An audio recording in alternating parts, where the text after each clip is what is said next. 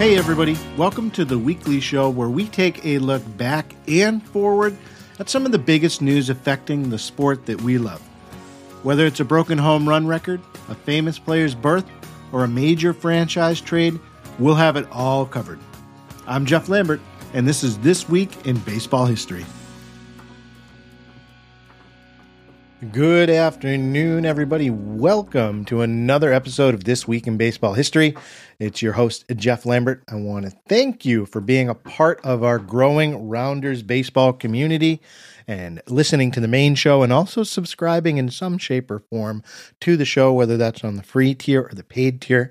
I just want to express my gratitude for you taking time to get these extra communications uh, and be able to grow this group that we're trying to build of people that are really passionate about baseball and baseball history. So, without further ado, we have some really interesting topics that happened this week, and I can't wait to go through them with you. So, let's go ahead and get right into it.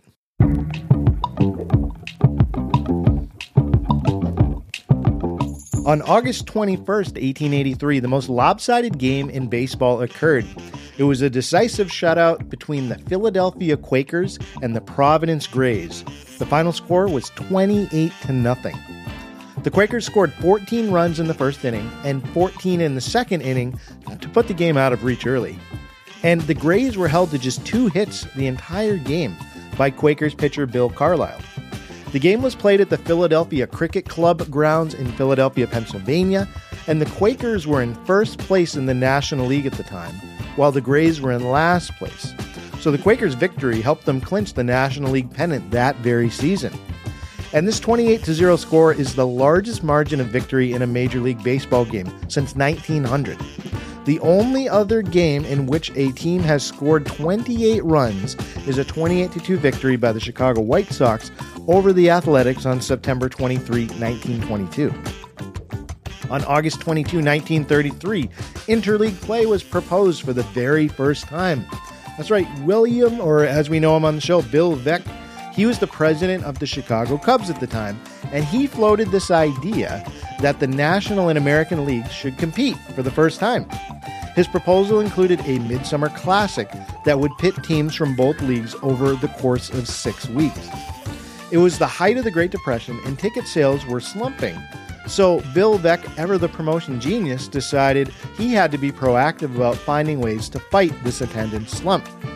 The plan initially received some support, but Veeck died later that same year and his plan was shelved. And the first interleague game didn't occur until 1997. And we did a whole episode about Bill Veeck and all of the promotions that he ran. Uh, marketing genius. If you want to check out that episode, I'll include it in the copy and the description. On August 23, 1992, Eckersley, Dennis Eckersley, records 40 saves for the fourth season in a row. That's right, Dennis Eck Eckersley. He was playing for the Oakland Athletics at the time. He recorded his 40th save of the season in a game against the Baltimore Orioles, and this gave him 40 or more saves in four different seasons, which set a major league record. Now, he had previously set the record for most consecutive saves in 1991 with 40 saves in a row, and he broke that record in 1992 when he recorded 52 saves in a row. So it's almost like a double record breaking here. Eckersley's 1992 season, that was one of his best by far his whole career. He recorded a total, like I said, of 52 saves that year. He set a single season record, and his remarkable career and achievements overall in the world of baseball earned him a place in the Hall of Fame in 2004. On August 24, 1919, a pitcher was struck by lightning during his professional debut. Ray Caldwell, who was a pitcher who had just been acquired by the Cleveland Indians, formerly known as the Cleveland Naps, was making his debut for the team. The game took place in League Park in Cleveland, Ohio, and the Indians were facing against the Philadelphia Athletics. Caldwell was on the mound in the top of the ninth inning, and the Indians were leading the game. And as he was pitching, a severe thunderstorm rolled in, and lightning started to strike really close to the field. Miraculously, instead of the lightning strike hitting him and causing severe harm, the strike reportedly knocked Caldwell unconscious. And according to some reports, even a little bit of his hair was set on fire. So teammates and spectators rushed out to his aid, and after a brief delay, Caldwell he, he was able to wake up. He regained consciousness. And to his astonishment of everybody present, he insisted on finishing the game. Amazing. So, remarkably, even after he got struck by lightning, he got back up and he retired the next three batters in order, and that secured a complete game victory for the Indians. On August 25, 1983, a AAA squad set a record for fan attendance. The Louisville Redbirds, who are a minor league baseball team based in Louisville, Kentucky, achieved a significant milestone in 1983 because they became the first minor league team to draw 1 million fans in a single season. And drawing 1 million fans to a minor league baseball season was unprecedented at the time, and it marked a significant moment in the history of minor league baseball. And I think it demonstrated that teams in the right cities can establish this enduring appeal and the minor league teams can really capture the passion that a city's fans can have for their club.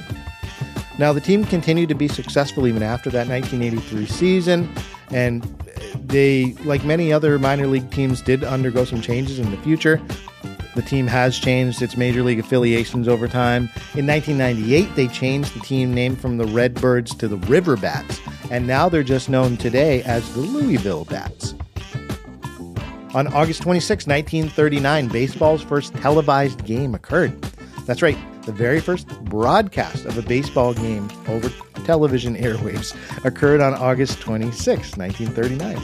And it happened at Ebbets Field in Brooklyn, New York. We talked about the Brooklyn Dodgers just a couple weeks ago in a previous episode. So, this historic event marked the beginning of a new era in sports and entertainment overall. NBC, the national broadcasting company, was responsible for broadcasting this very first game. And the televised event was not nationwide, it was a regional broadcast, and it primarily reached viewers in the New York City area.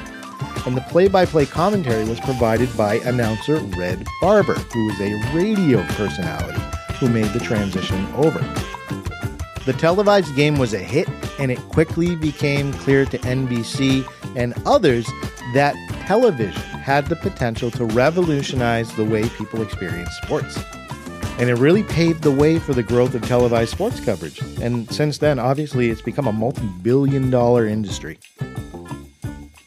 And on August 27, 1978, Joe Morgan became the first player to hit 200 career home runs and 500 stolen bases. So Morgan was a second baseman. He played for several teams during his career, but he's perhaps best known for his time with the Cincinnati Reds. He was a really key part of that big red machine dynasty, which lasted throughout the 1970s. So, Joe Morgan, in addition to becoming the first player to hit 200 career home runs and get 500 stolen bases, he also has several other contributions to his teams, and that has stacked up over time. So, just to give you an example, he was a two time National League MVP, he was a 10 time All Star, and he was elected to the Baseball Hall of Fame in 1990. Well, ladies and gentlemen, that concludes our trek, our journey through this week's most memorable moments in baseball history. Thank you for taking the time to tune in. Remember, stay tuned for future episodes. Thanks for your support. Send me a communication let me know what you're thinking, how you're doing, questions, comments. Let's talk. It's always great to hear from you. And until next time, take care.